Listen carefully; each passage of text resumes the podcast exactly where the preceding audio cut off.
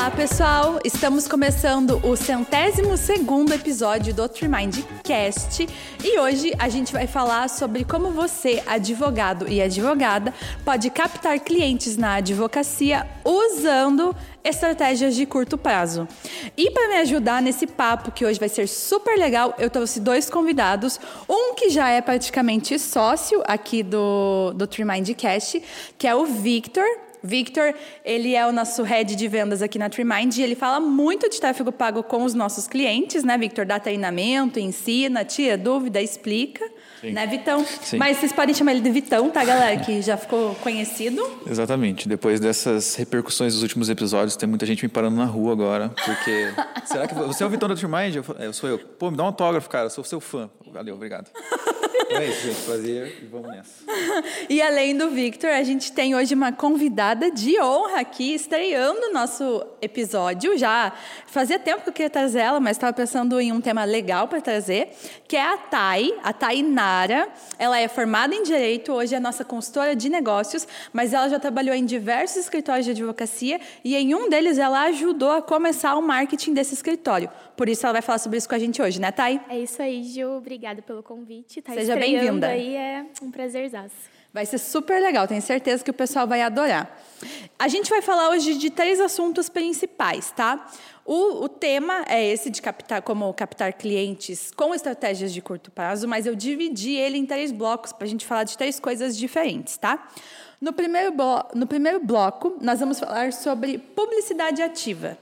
Quais estratégias que são permitidas pela OAB que o advogado pode fazer e que geram mais resultados, né? Então é sobre isso que a gente vai falar. No segundo bloco, a gente vai falar sobre sites para advogados. Tem muito escritório que nos procura perguntando do que o site dele deve ter. Por que, que o site é tão importante? O que eu tenho que colocar dentro do meu site para que eu consiga fazer com que as pessoas que estão entrando dentro do meu site realmente entrem em contato comigo, comprem de mim e me contatem, né? E o terceiro bloco é como unir, como o advogado, principalmente aquele que atua sozinho, pode unir o direito, os conhecimentos que ele tem é, com o direito, junto com o marketing e assim elevar, né, construir sua autoridade e sua marca pessoal. Vamos lá, então? Para a gente começar, queria começar falando com vocês sobre publicidade ativa. E antes da gente falar das estratégias, eu gostaria que vocês explicassem um pouquinho qual é a diferença, segundo a OAB, da publicidade ativa para a publicidade passiva. Ok. Quer começar? Pode começar, deixa tá bom. iniciar. Beleza. Bom, eu acho que a questão da publicidade ativa versus a publicidade passiva entra na questão do pago, né? Entra na questão do tráfego pago justamente. Então, a questão da publicidade ativa seria algo onde você vai patrocinar, né? Uma ação para conseguir ativamente trazer a demanda para o seu escritório. E a questão passiva é quando você constrói algo orgânico. Se a gente fosse fazer uma separação aqui, onde eu não pago nada é, e ao longo do tempo aquele resultado vem acontecendo organicamente de forma passiva. Thay, me dá um, alguns exemplos, então, de campanhas, de coisas que a gente pode fazer na publicidade ativa. Boa, acho que a principal coisa que a gente pode pensar na questão da ativa é o Google, né? Então, você patrocinar anúncios no Google, esse é um dos caminhos. Ou você fazer campanhas impulsionadas dentro das redes sociais, aí a gente também tem a opção aí de ser uma publicidade ativa, né? Então, ativa é tudo que eu vou injetar uma grana para poder patrocinar. E o passivo é aquilo que é mais gratuito, digamos assim, né? Exatamente. Dentro do Google, lá, a gente tem vários tipos de campanhas. Né? Então, a gente sempre fala muito das campanhas de palavras exatas, que são as mais comuns, as mais conhecidas. Então, eu queria que vocês explicassem um pouquinho o que são essas campanhas de palavras exatas e que outras campanhas a gente tem lá dentro do Google. E aí, depois, a gente vai para as redes sociais também. Legal. Então, vamos lá. É, a questão das palavras exatas, é, talvez seja a palavra a forma mais literal de falar isso, mas é quando você coloca palavras exatas dentro da sua campanha. Exemplo, quando alguém procurar por advogado trabalhista, eu quero que o meu site apareça. Meu anúncio, no caso, vai lá aparecer quando alguém pesquisar advogado trabalhista. Essa palavra exata. É, quando alguém procurar por advogado especialista em direito do trabalho, também de forma exata, quando alguém pesquisar, eu quero que o meu site apareça. Então eu faço uma lista né, de palavras exatas que, quando forem buscadas, né, a, o meu anúncio está concorrendo ali para aparecer. Mas também existe uma outra forma dentro do Google, onde eu não pago diretamente pela palavra, eu tento aparecer no site de pessoas parceiras, de clientes parceiros, clientes parceiros não, né? Parceiros de uma forma geral do Google ali. Por exemplo, é, vamos supor que eu trabalho com um escritório tributário. E talvez não tenha tanta gente buscando por advogado especialista em exclusão do SMS da base de cálculo do PIS e COFINS, dessa forma exata. Então, talvez palavras exatas não façam tanto sentido para essa causa. Exato. O que, que, eu faço? Vou lá pelo Google e encontro um outro caminho, onde eu vou pegar, colocar uma disposição de um banner, né? então falar um pouco sobre isso, direcionando para um conteúdo, dentro de um site, por exemplo, do Valor Econômico, que é um parceiro do Google, então eu consigo pagar para conseguir aparecer no Valor Econômico, sei lá, no G1, em canais que são parceiros, e é isso a gente chama de rede de display. Então é diferente da rede de pesquisa, seria a rede de display aqui. Legal. É, além delas, quais outras vocês a gente pode utilizar? Tem a de vídeo, tem a Smart, tem vários ali que a gente pode utilizar, mas pensando no advogado, qual outra vocês acham que seria interessante? Tem essa de palavras exatas que eu mencionei, que é da rede de pesquisa, né? Que então primeiro você compra várias palavras, você deixa a tua campanha mais ampla e aí depois que você vai entendendo quais palavras fazem mais sentido, você muda ela para uma campanha de palavras exatas onde as pessoas vão pesquisar exatamente daquela forma como você mencionou. Sim. Mas, por exemplo, vídeo, você acha que funcionaria? O que vocês acham? Funciona, mas tem trabalho, né? Você tem que ter um, um vídeo gravado, você tem que ter uma produção em cima daquilo, tem que ter microfone, câmera e mais um monte de outras coisas. Então, pensando na lógica do advogado, por exemplo, que está começando agora, é, eu pensaria em fazer campanhas de vídeo especificamente mais para frente, quando eu já tenho algo desenvolvido em cima disso, já tenho um branding específico, né? tem um site, tenho conteúdo, muito conteúdo já, Aí eu iria para essas campanhas mais específicas, por exemplo, de vídeo, até aquelas campanhas de DSA, né, que são as campanhas dinâmicas que o Google faz. Então, quando já tenho muito conteúdo no site, que ele vai pegando é, partes que são mais acessadas do conteúdo e já coloca isso no anúncio que fica mudando conforme a busca que a pessoa faz. Então, essas campanhas mais avançadas, eu diria assim, eu faria quando, de fato, o negócio já andou um pouquinho. É, o, o vídeo ele é bem mais elaborado, né? Então, quando a gente pensa em fazer anúncios é, dos vídeos ou produzir vídeos, você tem que pensar jogo de câmera, igual o Vitor falou, falou, tem a questão de, de imagem, de som. Ele não pode ser uma coisa tão amadora quanto a rede social. Então, a rede social é mais dinâmica, né? Você consegue fazer vídeos que você consegue se conectar com o público. Uhum. Agora, quando a gente traz um vídeo mais elaborado, dentro de anúncios, dentro do YouTube, cara, ele dá um pouco mais de trabalho. Então, um, um escritório que está acabando de começar, não sei se dá para você investir todas as suas fichas nisso. Tem um caminho um pouco mais curto, um pouco mais prático que a gente pode apostar, por exemplo, esses vídeos de rede social, por exemplo. Então, ele é bem mais tranquilo de produzir, né? Sim. Então, se eu quero começar agora e quero começar impulsionando, se eu escolher o Google, vocês recomendam a rede de pesquisa inicialmente e a rede de display. Isso. Boa. E a rede de display sempre cuidando com a área que você está focando também, né? Então, ah. por exemplo, um previdenciário, um consumidor, a gente tem que avaliar. Será que vale tanto a pena eu fazer uma rede de display? Agora, o tributário, o empresarial, aí sim. Aí sim, ele vai acessar o valor econômico. Agora, a galera do previdenciário, ele não vai acessar o valor econômico, né? Então a gente tem que entender o público ali, onde é que ele está localizado. Tá. E se for, por exemplo, o previdenciário e o consumidor, a rede de pesquisa poderia ser mais interessante. A rede de pesquisa a gente observa que dá mais resultado. Exato. Bem legal. Acho que por conta da questão do volume de pesquisas, né? Então, é, como eu falei, exclusão do SMS, da base de cálculo do PIS e COFINS. É mais difícil de ter muita gente, né, muito impacto procurando por aquilo, do que, por exemplo, como se aposentar. Ou, por exemplo, ah, advogado para aposentadoria. É uma área que tem uma demanda muito maior de pessoas, né, de potenciais pessoas procurando por informações para se aposentar do que pessoas procurando para fazer exclusão do SMS, etc, etc. Essa seria uma questão. Então é importante pensar também na lógica do escritório como área de atuação. Se aquela é uma área que, putz, é uma área de massa, né, de demandas muito altas, aí a rede de pesquisa funciona. Quando não é uma área, putz, é uma coisa muito nichada, faz mais sentido mesmo entrar numa rede de display, por exemplo. E como que o advogado pode escolher que palavras seria legal ele ter, né? Quais palavras são importantes ele ter dentro da campanha dele? Que dicas que vocês dariam para ele escolher? Tipo, ah, define, se é um advogado trabalhista, define essa palavra, essa, essa. Se é um previdenciário, começa por aqui. Como que a gente pode fazer isso? Assina no Mind Tech. Olha o momento de jabá. Cara, se você não assinar o Mind Tech, eu acho que o que você pode fazer é justamente tentando pensar, sair um pouquinho da cabeça de advogado, que vai desenvolver o marketing, e entrar um pouco mais na cabeça do teu cliente. Uma dica muito prática, parece até simples demais, que eu faria é pegar a mãe, irmão, primo, que não é advogado, não tem relação nenhuma com o mercado jurídico, e falar assim, cara, hoje, se você fosse no Google procurar advogado trabalhista, que é a área que o cara atua, como que você procuraria? Ah, vou procurar dessa forma. Ah, vou procurar dessa forma. Geralmente eu procuraria assim, ou procuraria da outra forma. Então você vai listando aquilo, porque é como o teu público, naturalmente, que é o leigo, hum, pesquisa. E aí você já consegue colocar isso dentro de uma lista de palavras-chave. E aí, claro, é legal você dar uma olhadinha, por exemplo, no Google Trends, para ver volume de pesquisa. Será que é uma palavra muito pesquisada ou não tão pesquisada? Hoje o Google Ads, quando você cria uma conta lá, ele te permite fazer uma tipo uma previsão, vamos dizer assim, de palavras-chave que têm mais alto volume ou volume um pouco mais baixo já de pesquisa. Então você uhum. consegue fazer uma, uma pré-campanha. Aí você coloca as palavras que você imagina ali e aí ele já vai te dar, ó, essa aqui tem uma alta pesquisa, né? tem uma alta concorrência também. Legal, ele já te dá até uma média de valores naquela região que você segmentou. Mas aí você já consegue listar uma, criar uma listinha que você, putz, esse orçamento ficou muito puxado, então vai excluindo algumas, enfim, vai fazendo os ajustes ali, mas usaria dessa forma. Pegaria um parente, me dá algumas ideias de palavra como ele procuraria, e depois eu iria lá para a conta que eu tenho no Google e faria tipo esse planejador de palavras-chave, que é o nome, né? Você vai dar uma olhada para ver quanto ficaria o orçamento, se tem volume, se não tem também, na prática mesmo do Google ali.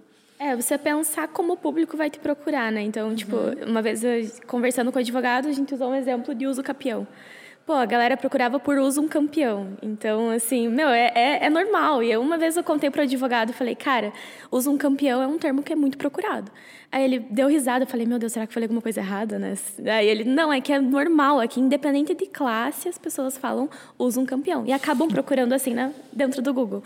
Então, eu trouxe provas aqui, né, porque eu trabalho com números, é, do, de previdenciário. A gente fiz várias palavras-chave, assim. Então, por exemplo, quero me aposentar nem sempre ele vai jogar advogado previdenciário. Perfeito. Ele vai jogar eu quero me aposentar. Como eu faço para me aposentar? Sim. Então são palavras. Como solicitar aposentadoria, como Exatamente. é, abrir a solicitação. Perfeito. Como me aposentar. Como me aposentar. Então, como me aposentar mais rápido. Então, Sim. são palavras que o teu público vai procurar. Porque ele é um público mais, é, mais simples, né? A linguagem dele não é de advogado, não tem juridiquês. E nem sempre ele sabe, né, que ele precisa de um advogado. Então, geralmente, Exato. ele vai começar primeiro pela causa, pelo problema que ele tem, e depois ele pode procurar pelo advogado. Exatamente. Então, seria legal mapear tudo isso também, né? Tipo, Exatamente. a pessoa que, sei lá, foi demitida e não recebeu tudo que ela deveria. Será que ela já sabe que ela precisa de um advogado ou será que primeiro ela vai entender do problema, né? Exato. Qual é o direito dela, quanto ela deveria ter recebido para depois entrar com a ação. Né? Então a gente tem que mapear também essa parte da educação do público, o quanto o público sabe que aquele problema precisa de um advogado ou não. Que daí quando você sabe que você precisa de um advogado, é fácil. Você vai lá no Google, procura advogado, advogado. trabalhista, advogado previdenciário, advogado criminal Sim. e já vai atrás de um advogado. E quando você Sim. não sabe? Aí você tem que entender a cabeça dele, né? Então, Exatamente. é bem isso que o Vitão falou. Você entra lá no, no planejador de palavras-chave, coloca todas as palavras que você imagina que ele pode te uhum. procurar, e você consegue saber até a quantidade de, de orçamento, né? Quantos cliques você vai ter, é, quantos acessos e quanto que você vai gastar. O teto ali, o limite mínimo e o máximo, por exemplo. Legal. Sabe uma coisa que eu, eu tenho duas dicas para complementar isso que vocês comentaram, é, para ajudar o advogado a conseguir encontrar a palavra-chave. A primeira delas, é, dentro do planejador de palavra-chave do Google, é você ir lá na parte de. Dentro do planejador, ele vai trazer pesquisas relacionadas. Então, você digita uma palavra, por exemplo, advogado trabalhista, advogado previdenciário, ou quero me aposentar. E aí, ele vai te trazer palavras relacionadas. Então, ele te traz ali 100, 200, 300, 500 palavras, dependendo do, do que você está buscando. E aí, você já consegue filtrar daquelas ali que ele está te sugerindo quais teriam chances da pessoa entrar em contato com você ou não. Uhum. Então pode ser uma boa ideia também. Porque aí você não fica limitado à tua pesquisa. Tipo, ah, eu acho que eles vão pesquisar dessa forma aqui. Não, eu vou lá, pesquiso e o Google está me mostrando outros termos que eu nem tinha pensado. Aí eu posso adicionar esses termos dentro da minha campanha. Essa é uma, uma ideia. E a segunda, que a gente costuma fazer aqui também, inclusive, é pegar a palavra-chave, ir no Google e, e, jogar essa palavra. Se tiver anúncio, eu sei que tem outras pessoas comprando. Então, pode ser uma boa ideia também. Uhum. Claro que aí, se tem mais pessoas comprando, tem concorrência. Consequentemente, o custo vai ser um pouquinho maior. Mas é melhor você começar pelo que as pessoas estão comprando do que você começar com uma palavra que você nem sabe se vai trazer resultado, né? Perfeito. Exatamente. Então, essas são duas é, sugestões aí para complementar. Mas o planejador de palavra-chave do Google é muito bom para ajudar nisso. Exatamente. E ele fica lá dentro do Google Ads, tá, pessoal? Você entra lá no Google Ads, vai lá em planejador de palavras-chave e ele vai ter as opções lá. Ferramentas. Um... Exatamente. Ferramentas e configurações, né? Isso, o tem nome. uma chavinha inglesa lá, o símbolo de uma chave, você clica lá, daí tem planejador de palavras-chave. Sim. E é legal também que, além disso, de você colocar a palavra, você pode, por exemplo, colocar um site do seu concorrente ou o teu site Perfeito. e o Google descobre palavras para você com base no que tem dentro do site. Aí o que você pode fazer? Pegar aquelas palavras, separar quais são as melhores e criar uma campanha baseada naquelas palavras também. Sim. Pode ser uma boa ideia também, né? Para ajudar o Sim, advogado. ajuda pra caramba. Principalmente quando ele ainda não pode contratar uma agência, quando ele ainda não tem conhecimento da Tree Mind Tech, né? Quando, quando ele realmente quer começar e ele quer fazer sozinho. Então, é é uma, uma boa ideia a gente começar com ferramentas gratuitas e o Google Ads nos ajuda bastante com isso, né? Total. Isso mesmo. Show. É, e agora, eu queria que vocês contassem para a galera um pouquinho, ainda falando de Google, daqui a pouco a gente vai falar de redes sociais também, mas ainda falando do Google, a Thay falou ali que trouxe alguns números. Então, vamos pensar assim: eu vou estruturar a minha campanha agora, separei algumas palavras, mas eu não faço ideia de quanto é legal investir. Eu não, não faço ideia do meu orçamento.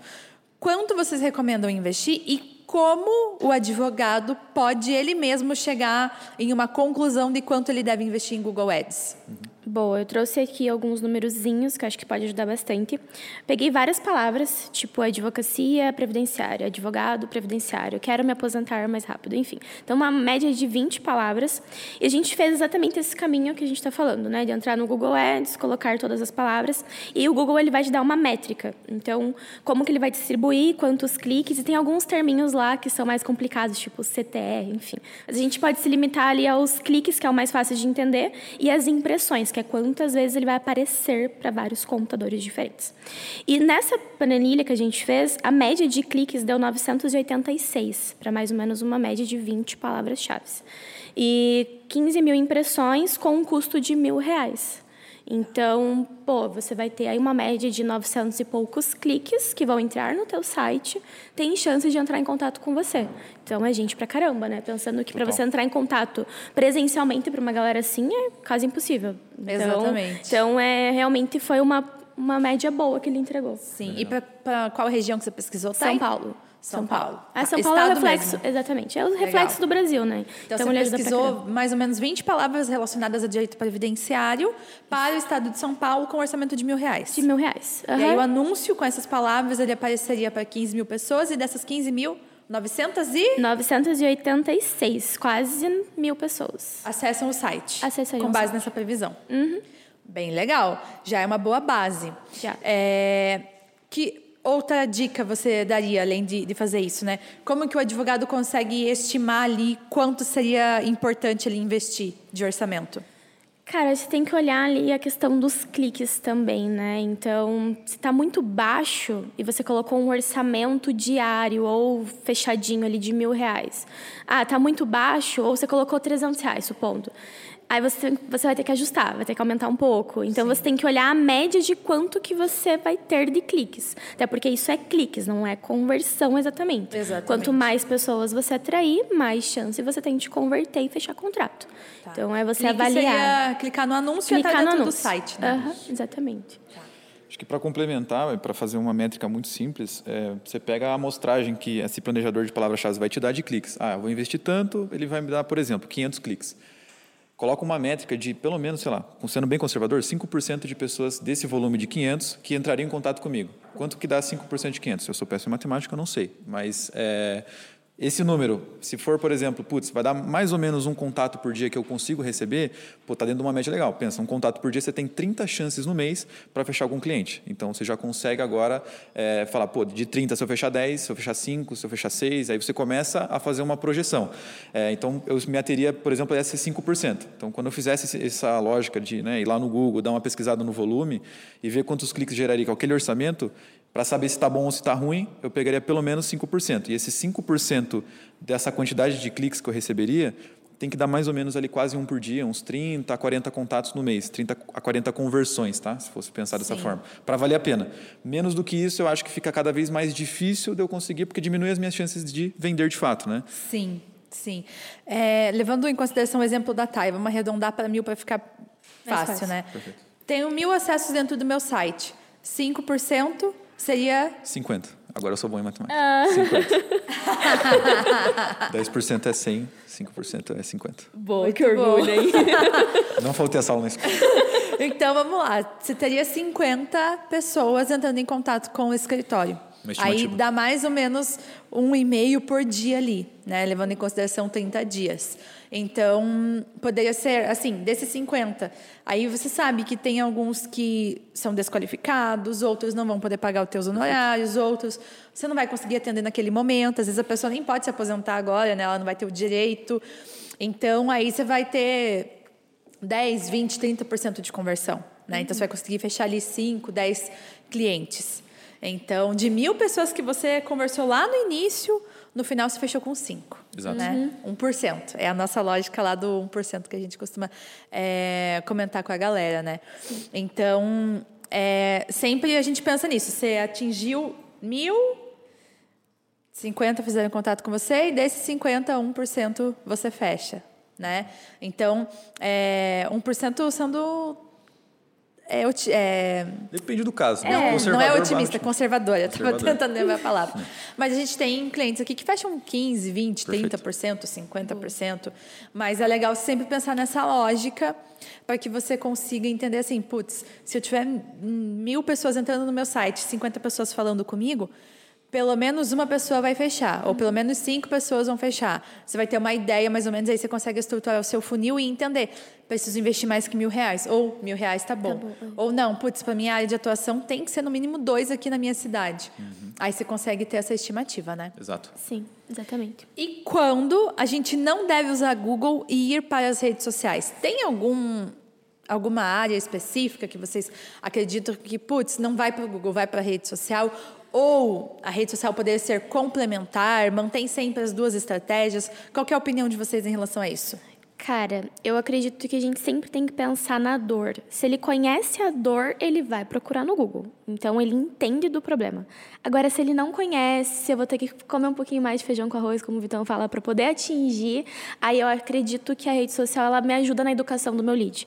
Então ele vai entender o problema, aí ele vai entrar em contato comigo. Então, é, pô, se eu não sei da dor, não tem busca, eu não vou desconsiderar 100% essa área. Eu vou vir na rede social. Aí lá eu faço um caminho de educação, né, digamos assim. Exato.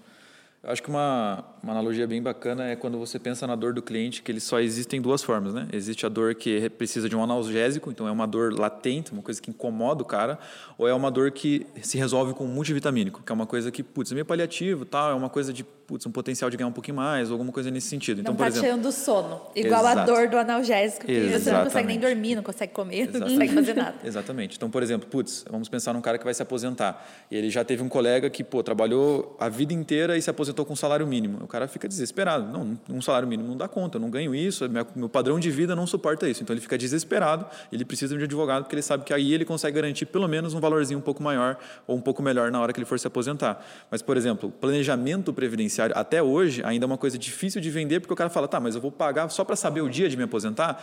Pensando na lógica de cliente, parece ser algo que pô, não tem tanto valor assim. Então, veja, é algo mais analgésico. Então, isso, esse tipo de dor, a gente precisa educar o cliente, precisa aquecer ele e a rede social é o lugar perfeito para a gente fazer isso. E quando a gente está falando daquela dor que, putz, é a questão, quer dizer, a dor que a gente vai na rede social é o multivitamínico, né? Aquela coisa que eu realmente preciso educar o cara. E aquilo que é analgésico, o cara, putz, está desesperado, precisa para ontem, agora, e ele quer mesmo contratar, aí o Google funciona. Eu recomendaria o Google. Bem legal. E que tipo de campanhas, estratégias a gente consegue fazer dentro da rede social para fazer essa educação do lead e também conseguir gerar alguns contatos para o escritório? Cara, Quais são as tem- campanhas que vocês mais indicam? Tem muita opção, né? Você pode fazer um funil bem legal dentro da rede social. Então, a grande vantagem da rede social é que você consegue desenhar teu cliente ideal. É como se ele tivesse literalmente na tua frente e você desenhasse ele.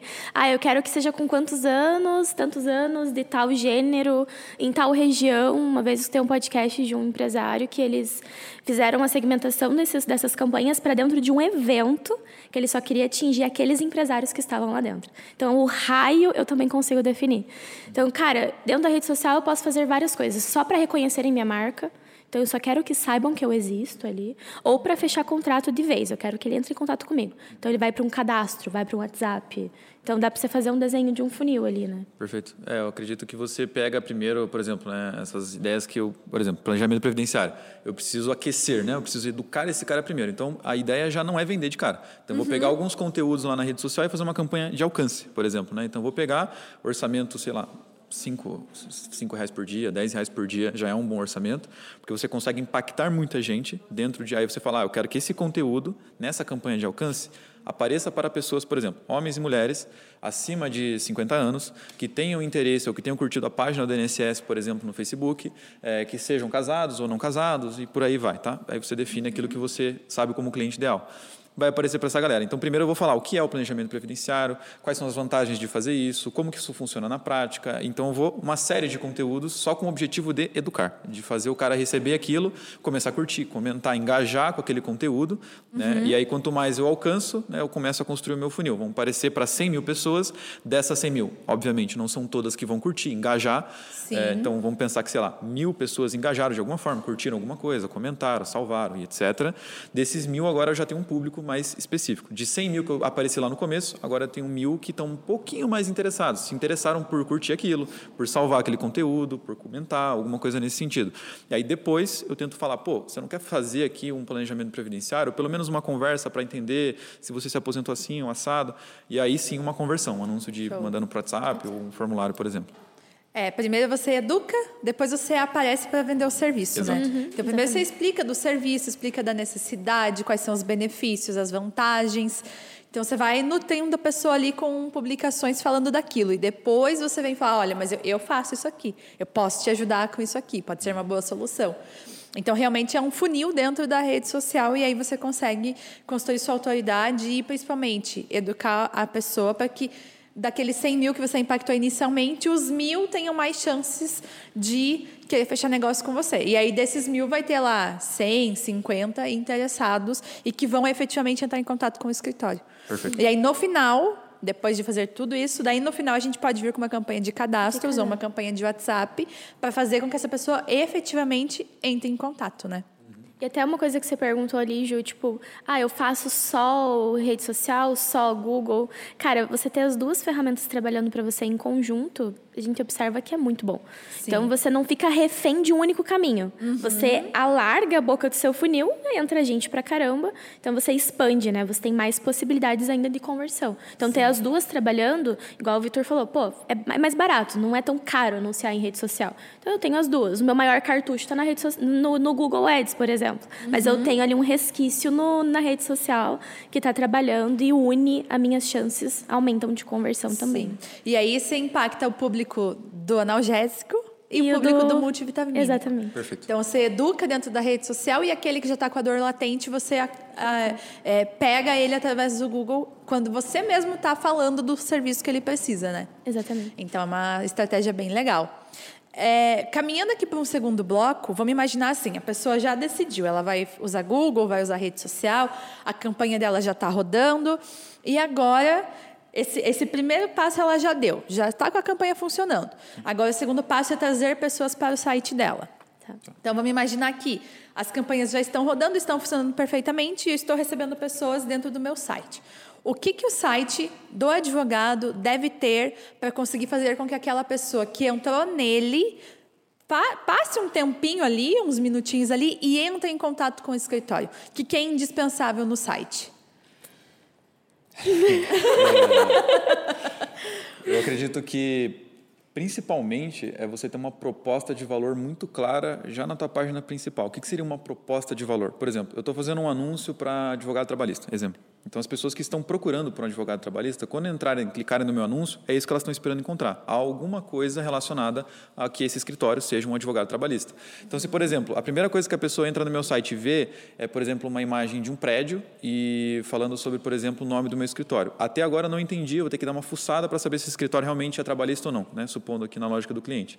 Uhum. Então, eu preciso ter uma proposta de valor muito clara. Logo depois, por exemplo, se for o caso de uma imagem de um prédio, é falar assim, ó, escritório especializado em direito trabalhista, é, esclarecer um pouco das demandas mais comuns que a gente atua, então hora extra, verba rescisória, não sei o quê, e etc., para que isso já fique claro para o cliente de cara, para que ele não, se ele tem um trabalho muito grande hoje, como a gente está muito preguiçoso, a gente vê, putz, não encontrei nada relacionado a direito trabalhista, eu vou sair fora, eu não vou, por exemplo, a mesma coisa que eu for entrar numa, por exemplo, estou procurando por um tênis específico da marca Nike, E aí eu entro, vejo um anúncio, procuro lá, tênis Nike, vejo um anúncio, clico e entro no site. Quando eu entro no site daquela loja, ele me dá um catálogo inteiro de, de tênis que não são só da Nike, tem da Adidas, tem não sei do que.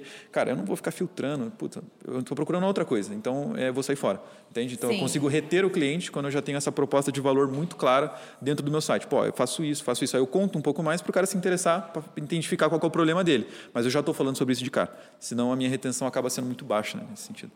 Cara, não dá para dificultar o trabalho do lead, né? Você Exato. tem que deixar tudo muito fácil para ele acessar e já entrar em contato com você. Então ele bateu o olho, viu que você tem uma autoridade, igual o Victor falou, tem um botão do WhatsApp fácil ali para ele clicar e entrar em contato com você, a chance é que ele não se perca. Agora, se você dificulta demais, lança ele para uma página que está falando uma coisa nada a ver, a chance é que ele saia e vá no teu concorrente que está bem mais fácil a informação. Então, Sim. além da, da questão do valor, é você ter um, um campo fácil para ele acessar. Ele não tem que sair, pegar o celular, salvar um número. Pô, tem que estar tá fácil. Então, além de toda a proposta de valor, você tem que ter um caminho que ele possa clicar e já entrar em contato com você o mais rápido possível. Assim. Bem legal. E em casos, por exemplo, de escritórios que atendem mais de uma área? Quando a gente fala, por exemplo, do direito trabalhista que você, que você mencionou, Victor, se eu sou um escritório trabalhista, é muito provável que no meu site de cara eu já diga isso. Uhum. Mas se eu sou um escritório full service, eu estou fazendo campanha para trabalhista, para previdenciário e para família, eu levo todas essas pessoas para a mesma página? Ou o que, que eu poderia fazer para conseguir conversar com cada uma dessas pessoas, pensando no assunto em que elas estão procurando? Porque é o que você comentou: se eu estou procurando direito trabalhista, entro num site e eu não tenho essa informação logo de cara, eu vou sair e vou procurar outro. Então, como que o escritório pode fazer para evitar perder pessoas caso ele atenda mais coisas? Uhum. Eu a gente fala muito sobre a parte daí de landing page, né? ou de páginas específicas dentro do seu site que só falam sobre aquela área de atuação específica. Então, quando eu for fazer, vamos supor, ah, meu, meu domínio né? é escritório.com.br. Beleza. Aí o que, que acontece agora? É, eu vou criar uma página, então, escritório.com.br barra direito previdenciário, ou barra direito trabalhista, ou barra direito de família.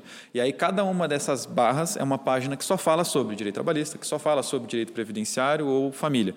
E aí quando o cara for clicar no anúncio que é de família, vai direto para essa página, uhum. escritório.com.br barra é, direito de família, por exemplo. E aí só vai ter informações relacionadas a isso. Ele ainda está dentro do mesmo site. É só uhum. uma página específica para aquilo, para conversar de cara com aquilo que o cliente está buscando. Ou fazer uma landing page mesmo, ou seja, uma página separada, específica só para falar de direito previdenciário, direito trabalhista, enfim. Essa seria uma ideia também. Isso mesmo. A landing page também eu, eu penso assim que ela pode ser usada, por exemplo, além dessa, dessa parte que, que a gente exemplificou, vamos supor que eu atendo o previdenciário e aí eu quero fazer uma campanha só do planejamento previdenciário. Perfeito. Então, em vez de eu colocar dentro do meu site uma página que eu fale disso, com mais um monte de outras coisas que eu atendo, eu posso criar uma landing page só de planejamento previdenciário. E aí a minha campanha vai ser focada nisso, né? Então a, a landing page é muito legal. E quando que o advogado deve escolher fazer o site e quando que ele deve escolher fazer a landing page, na opinião de vocês? Cara, a landing page a gente observa que ela funciona muito para áreas mais específicas, né, Vitão? Uhum. Então, por exemplo, a questão do que você falou do planejamento previdenciário. Ela é uma boa opção para trazer para a landing page. Então não está tão genérico assim. Ou eu sou especialista em uma área apenas, ou é o meu carro-chefe. É, eu uso a Trimind Tech e vejo que é o que mais tem busca, é o que mais está trazendo demanda, então eu trago e jogo ela para a landing page. Então a gente observa não que tem uma regra, ela tem que ser obrigatoriamente, mas o que mais traz resultado é aquela que está mais específica para uma área só, ou para uma demanda, um subnicho, né? Então meu uhum. nicho é o previdenciário, meu subnicho é o planejamento previdenciário. Aí eu trago isso para dentro da landing page. Essa é uma das opções. Perfeito.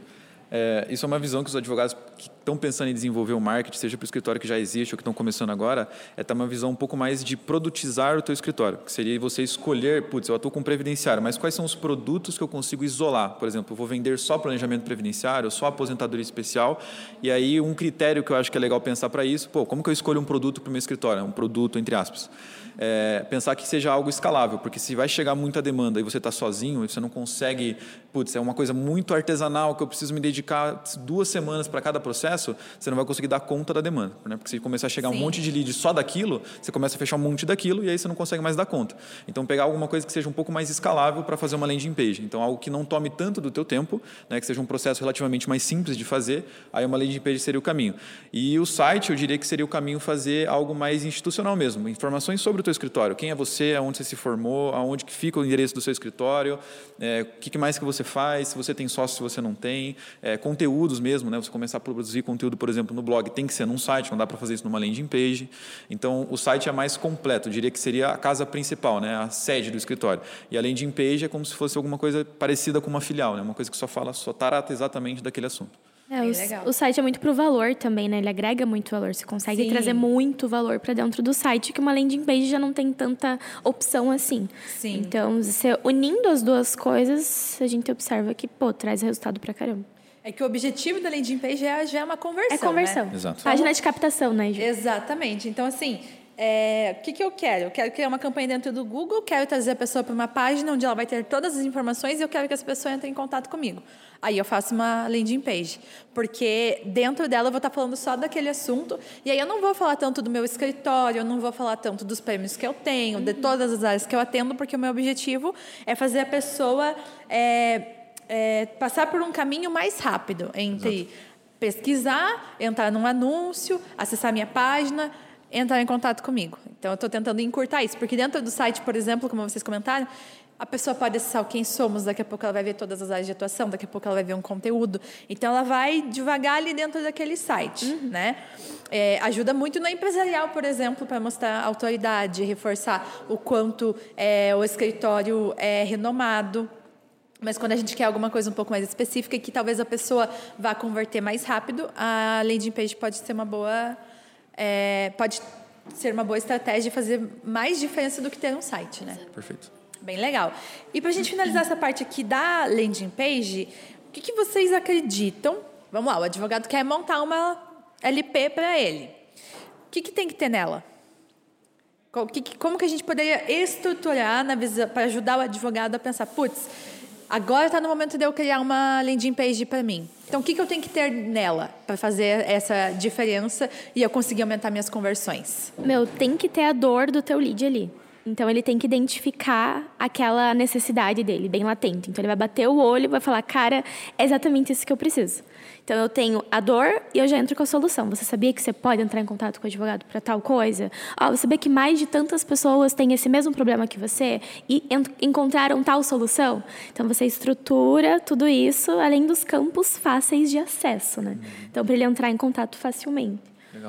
É, eu acho que é isso mesmo. É, a primeira coisa é você bater, por exemplo, ah, procurando por um advogado previdenciário, procurando por um advogado trabalhista, é, entenda hoje ainda, por exemplo, se o seu caso pode ter solução ou não. Exemplo, né? Então tem que ter uma copizinha, né, que a gente fala ali, mas ser mais enxuto nessa parte inicial. Depois a gente vai discorrendo um pouquinho mais sobre aquilo que a gente resolve, explicar, primeiro explorar um pouco mais a dor do cliente. Então você sabia que, cara, cada nove a cada dez pessoas que se aposentam sem advogado, geralmente se aposentam com um valor muito baixo de aposentadoria. Exemplo, supondo que esse dado exista, tá? Coloco isso no meu site porque é uma coisa que o cara fala, pô, nove em cada dez pessoas se aposentam com salário mínimo. Aí, pô, e aí, peraí. Então, de novo, eu estou vendendo o meu peixe dessa forma, né? colocando isso, explorando um pouco mais aquela dor que o cara tem, aquele medo que ele já tinha de se aposentar com salário mínimo, por exemplo, eu já estou explorando isso de cara lá no meu, na minha landing page. E aí depois eu tenho que sempre deixar um botãozinho do WhatsApp flutuante, né, aquele que fica seguindo a pessoa, e durante a página colocar alguns também, enquanto ele está lendo ali, colocar mais alguns CTAs, né, mais algumas coisas que ele clica e entra em contato, porque se ele não for num, tem chance dele no outro. Eu aumento as minhas chances nesse caso. Bem legal. E agora falando, para a gente finalizar esse bloco, falando um pouquinho do site. Você mencionou ali, Victor, mais ou menos uma estrutura do que um site pode ter, né? Quem somos, ou né, informações do escritório, áreas de atuação, a home definida ali com o que ele vende, né, os produtos, né, nesse caso, caso ele produtize, ou os serviços que ele oferece, área de contato e blog. Então, você mencionou um pouquinho também da parte do blog. É, qual é o benefício de ter um blog? Gostaria que vocês explicassem e também é, explicassem, nos, nos contassem é, quando o advogado, em que momento ele deve começar a produzir conteúdo para o site dele, se é uma coisa importante, ou se, por exemplo, faz mais sentido ele estar tá lá no Jus Brasil e produzir um conteúdo lá no Jus Brasil, migalhas em outros sites. Legal. É, com relação à parte do conteúdo, produzido para terceiros, vamos dizer assim, né, migalhas, Jus Brasil, etc., é, depende muito do objetivo que você está querendo com aquele conteúdo naquele momento. Então, se você pretende com aquele conteúdo, primeiro ter uma visibilidade, quer que aquilo apareça já de cara, é, um canal que já está estabelecido faz muito mais sentido. Né? A Migalhas Sim. tem um puta é, autoridade referente ao Google, está na primeira página em diversos conteúdos, então fica mais fácil de você conseguir produzir alguma coisa e aquilo já ficar na primeira página do Google. Só que ali você está gerando tráfego, os acessos que vão acontecer não vai acontecer no seu site, vai acontecer no site do Migalhas. E aí você tem que torcer para a pessoa ver lá o seu nomezinho e falar, putz, eu vou atrás desse advogado agora. Tenho interesse de te pesquisar e depois encontrar o teu site. Então veja que você está levando tráfego para outros, né? você está levando acessos para outras pessoas. O que funciona muito nesse caso é tentar negociar ali com Migalhas, com pô, não posso colocar um linkzinho, que, pô, uma, uma palavra ali que direciona para o meu site, que aponta lá, é, e aí o link, quando o cara clicar, ele cai dentro do meu site, né? aí pode ser que isso aí sim te ajude um pouco mais a crescer Sim. a autoridade do teu site. Mas, Mas ainda assim, tá tudo dentro do migalhas, né? Exatamente. Então, é, você tem o benefício da visibilidade. Total. Mas a desvantagem de que todo o tráfego, tudo que você faz está é, fazendo com que o domínio deles se torne cada vez mais relevante e não o seu, né? Exatamente. E aí, se você produzir no teu blog, obviamente a grande vantagem é que no longo do tempo, todos os acessos que forem acontecendo vai ser diretamente no teu site. Então, você Sim. começa a crescer é, e se acaba virando meio que uma referência, né? Por exemplo, hoje o blog da Ingrácio se torna uma referência da, dentro da área previdenciária, não só para quem é cliente, mas também para quem é do meio jurídico. Então, o cara é tão grande hoje que todo mundo entra no site do cara. Então, ele se tornou uma referência. Hoje ele tem volume de acesso muito parecido, por exemplo, com o Migalhas. O cara se tornou quase um concorrente do migalhas, mas específico para a área previdenciária, por exemplo. E tudo está no site dele. E além disso, se a pessoa vem pelo orgânico, você não está pagando nem pelo clique dela, né? Sim. Então, além da questão da autoridade e da visibilidade, ele vai clicar e você não paga. Então, você não pode ficar muito refém de um único caminho. As duas coisas elas têm que funcionar em paralelo. Então, beleza, eu tenho meus anúncios, mas eu já estou colocando um conteúdo relevante lá dentro. Então, é eu vou colo... eu perguntar. Qual o momento ideal para o advogado começar a produzir conteúdo para o site dele? Cara, se você conseguir balancear as duas coisas, então eu faço os anúncios e já vou alimentando com artigos lá dentro do meu site, é o ideal. Então, o quanto antes você conseguir rampar o teu site, melhor porque aí você consegue aparecer. Então, por exemplo, é o exemplo da Ingrácio. Faz pouco tempo que eles não aparecem mais como anúncio. Então, eles ficaram Exato. um tempasso ali fazendo anúncio, fazendo a questão orgânica para hoje poder contar só com orgânico. Mas foi um trabalho de longo prazo. Exato, né? é. Eles, a gente já gravou podcast com eles, né? Então, Sim. a gente sabe um pouquinho da estratégia. Eles estão há seis anos produzindo conteúdo. É, mas assim, hoje qualquer coisa de previdenciário que você Todo pesquisar, mundo. o site deles aparece. E é qualquer coisa, gente. Eu já tentei diversas vezes coisas mais específicas, eles aparecem. Coisas mais abrangentes, eles aparecem. É de tudo. Eles estão aparecendo lá. E a gente sabe que, né, por ter tido esse contato com eles, a gente sabe que eles recebem muita gente entrando em contato com eles diariamente só porque achou eles no blog. Só porque achou o blog deles, na verdade, dentro do Google. Então tem esse benefício, né? Exato. O anúncio, por exemplo, que são as estratégias de, de curto prazo que a gente está falando aqui hoje, ela é excelente para alavancar o teu escritório, né, te impulsionar, te ajudar a aparecer mais vezes.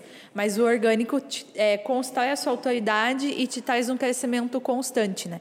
Exato. A partir do momento em que você apareceu ali na primeira página do Google, seus acessos aumentam muito e você vai estar sempre ali sem precisar pagar. Uhum. Então, esse é o principal benefício. Eu diria que a principal desvantagem é que leva mais tempo para acontecer e você precisa produzir bons conteúdos também, né? E constantemente, né, Ju? Não adianta produzir hoje, daqui três meses eu volto a produzir. Então, eu tenho que ter uma constância, né? Tem que ter uma paciência é. ali e estar tá sempre alimentando.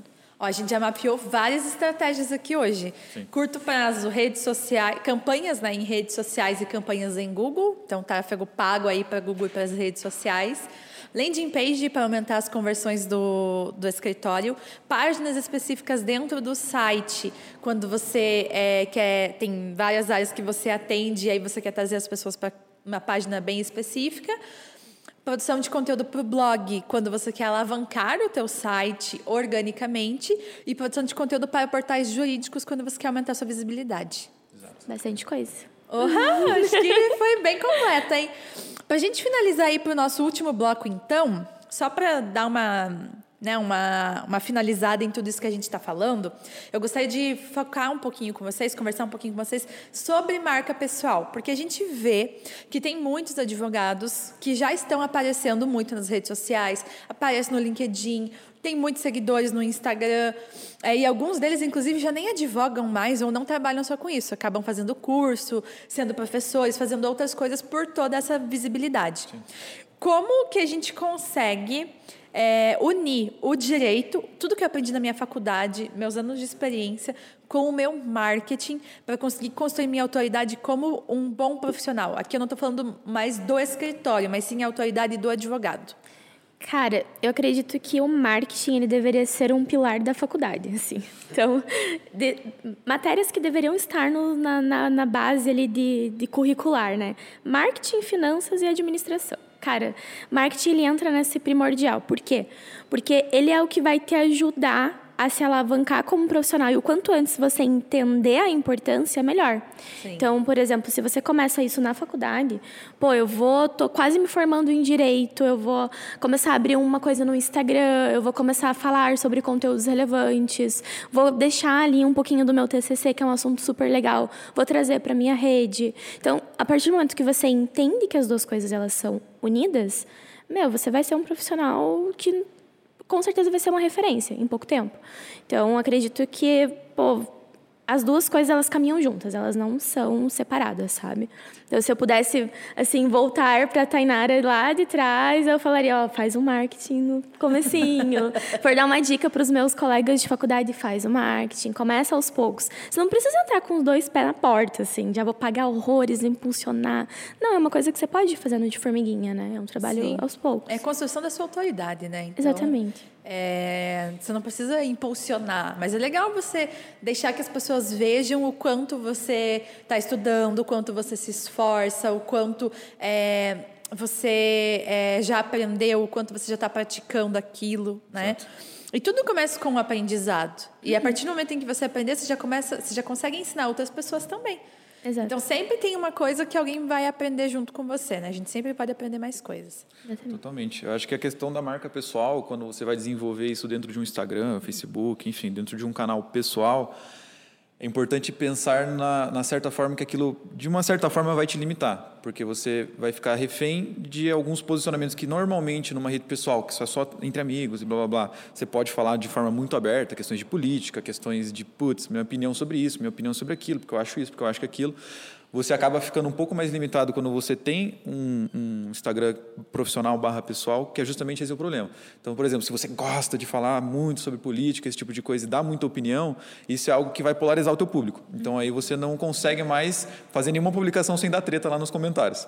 Então, acaba sendo um problema. Então, aí você tem que né, dar uma diminuída nisso. Tem escritórios, tem advogados que, cara, eles não, não se importam nem um pouco com essa questão. É. Acho então, que é um pouco do seu posicionamento, né? Se você Exato. gosta de ser uma pessoa polêmica, Sim. de comentar polêmicas, falar sobre polêmica.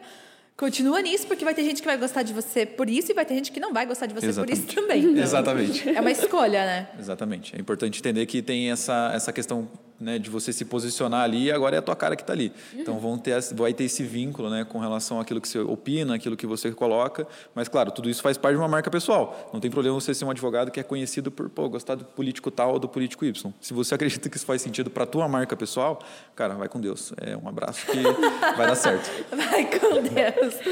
Que estratégias vocês acham que a gente pode fazer na rede social, então, para conseguir é, reforçar essa marca pessoal, construir autoridade? Que tipo de post seria importante o advogado colocar lá dentro, ou até o estudante de direito mesmo? O que vocês acham que tem, tem que ter numa rede social para demonstrar autoridade?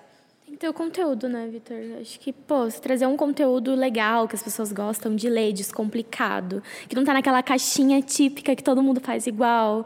Então, a gente já viu vários posts que eles usam a série Suítes, Emily em Paris. Então, eles trazem ali o, o que tem por trás, né? De... Pega um pouco da cultura pop, Pega um tá pouquinho tá de... alta. Exatamente. E, cara, e dá super certo. As pessoas gostam de consumir esse tipo de conteúdo.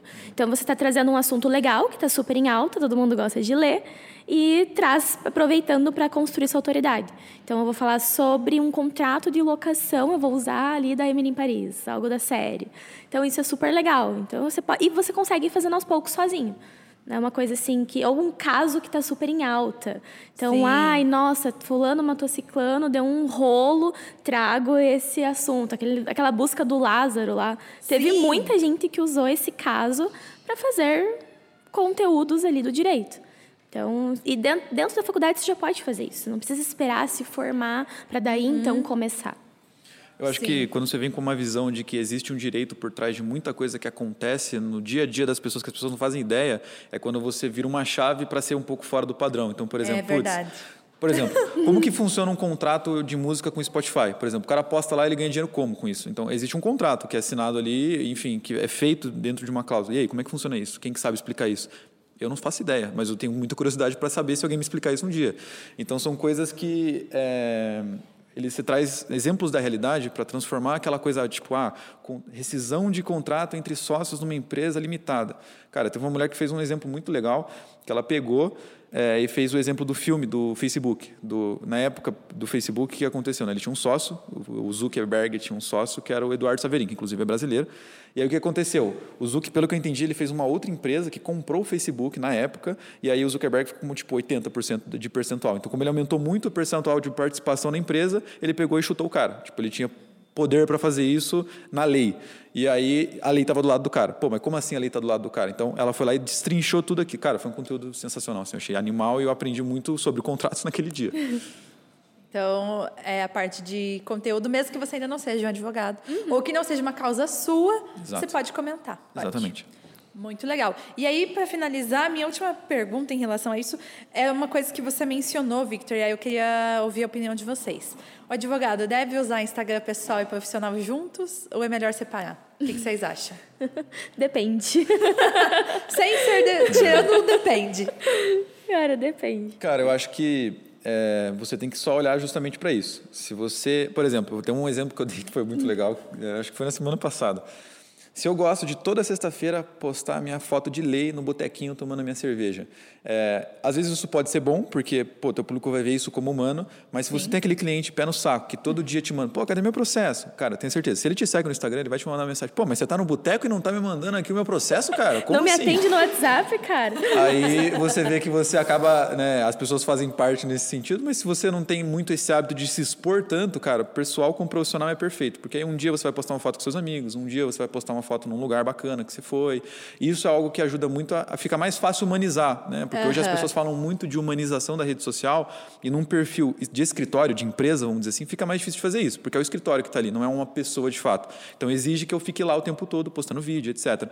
Na Sim. minha rede pessoal fica mais fácil, porque aí eu estou postando, lógico, conteúdos também relacionados ao jurídico, mas um dia eu tô, ah, subi um pico lá e fui fazer uma trilha. Legal, vou postar sobre isso. Ah, um dia eu tive uma reflexão, um aprendizado que eu quero compartilhar com as pessoas. Então fica mais fácil, porque já está dentro da tua rotina de postar fotos normais no Instagram. E aí fica mais fácil de humanizar, de ganhar seguidores, de ter uma visibilidade bacana. Mas eu, eu recomendaria sim ter um pessoal profissional, porque eu sou uma pessoa mais reservada, vamos dizer assim, no meu perfil pessoal. Então, se um dia eu fosse virar isso, bem tranquilo.